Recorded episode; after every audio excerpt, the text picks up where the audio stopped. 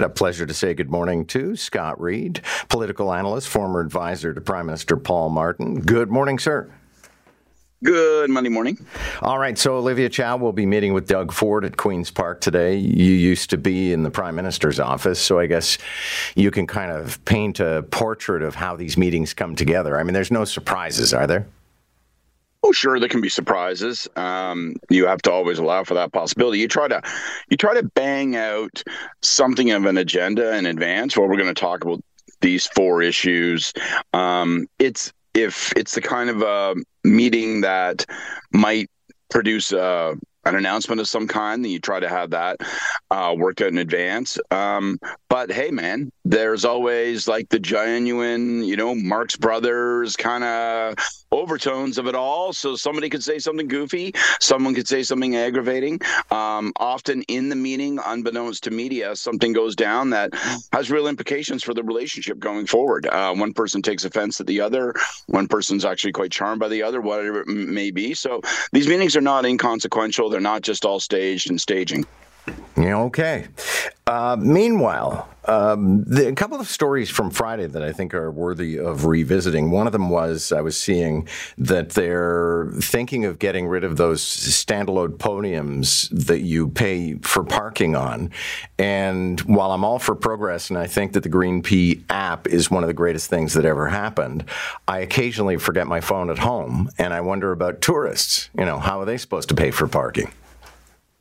Yeah, it's you know this is one of those things. I can remember my grandmother saying, and you know, I'm not going to be able to go to a bank teller. So um, today we think about all the headaches. Three years from now, it'll be nearly ubiquitous. Five years from now, we'll wonder why anybody ever had one. I just, I think, does anyone spare a thought? Does anyone shed a tear? for these guys? Like, does anyone think, you know, is there an island or an old folks' home where, you know, you've got like old um, payphones and parking meters, and they're like sitting around as some young person comes in and plays piano for them at four o'clock in the afternoon, and they're they're the man. I used to be at the corner Yonge and Bloor. I was at Dundas Square. I was the most popular payphone in the city, and now I'm just here eating oatmeal. Like I just, you know, I, it, it's kind of kind of twinges nostalgia for you. Yeah, all right. So you're not lamenting the passage of the standalone pay stalls. I think I think that's what I'm trying to get at. Yeah. yeah. I got it. I got it.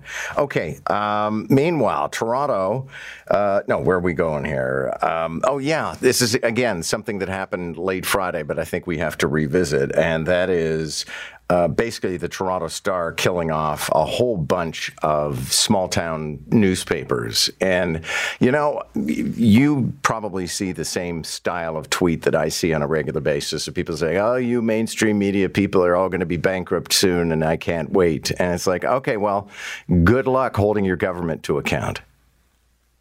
Well, I just think there's so many things that are lost as a consequence of this kind of trend. And and I get it. It's pure economics the finances of it. You know for decades we had newspapers uh, that were subsidized basically by advertising. Those newspapers were a channel to every doorstep to every citizen to every household.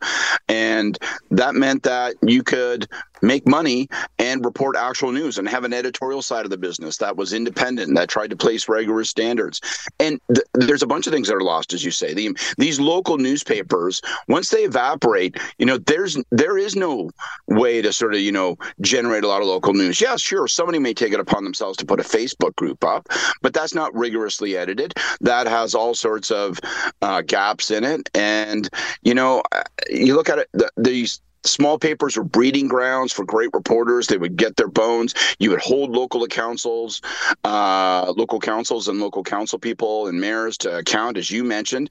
And you know, a lot of shenanigans can get on. Oh, my brother-in-law got the, uh, you know, uh, brush cutting con- contract. Yeah, you're darn right, eh, he did. Ha ha. Pretty easy for him.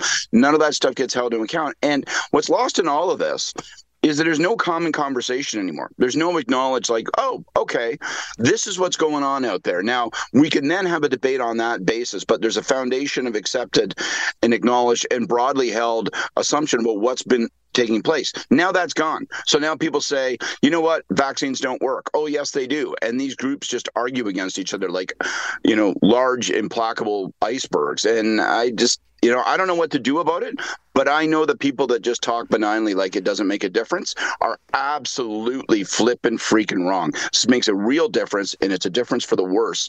And um, it's it's it's a real shame. Yeah, and it also cracks me up that all the people who taunt me about how mainstream media is going out of style are listening to our show at the same time. So clearly, we're serving some sort of a purpose. So uh, Parliament comes back in Ottawa today. Jagmeet Singh is going to be on with us at 9:05. What do you think the stakes are this fall? Well, I think the stakes are are very high for Trudeau, um, less high for the other parties.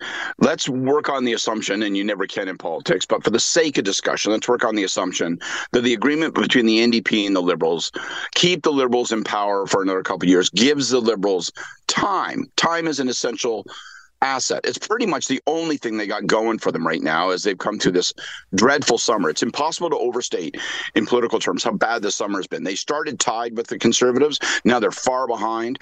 Trudeau was the preferred pick of most people to be prime minister. Now he's far behind Poilievre. And so they need to put this parliamentary session, this period of time between now and Christmas, and certainly now and next summer, to work for them, to repair what's gone wrong, to get back on track. Um, and uh, I just, you know, I, it's a tall order. They're in a really tough political spot, and um, and they need this session. The other parties don't need this session. The Liberals need this session because they got to they, they've got a course correct. What do you make of uh, Mike Babcock? Apparently, he's uh, out at the Columbus Blue Jackets. I think it was five years that he was actually out of the NHL, but he was brought in to coach. But uh, allegedly, he asked to see the players' phones, and the players got ornery, and now he's out. Well, I think there's a little more to it than that. The reports are that he took people's phones, he looked through people's. He said, "Hey, you know, let me have like, why don't we see one another's pictures of one another's families as a way to get to know one another, and then in a in a way that sort of I think you know displays a bunch of different problems.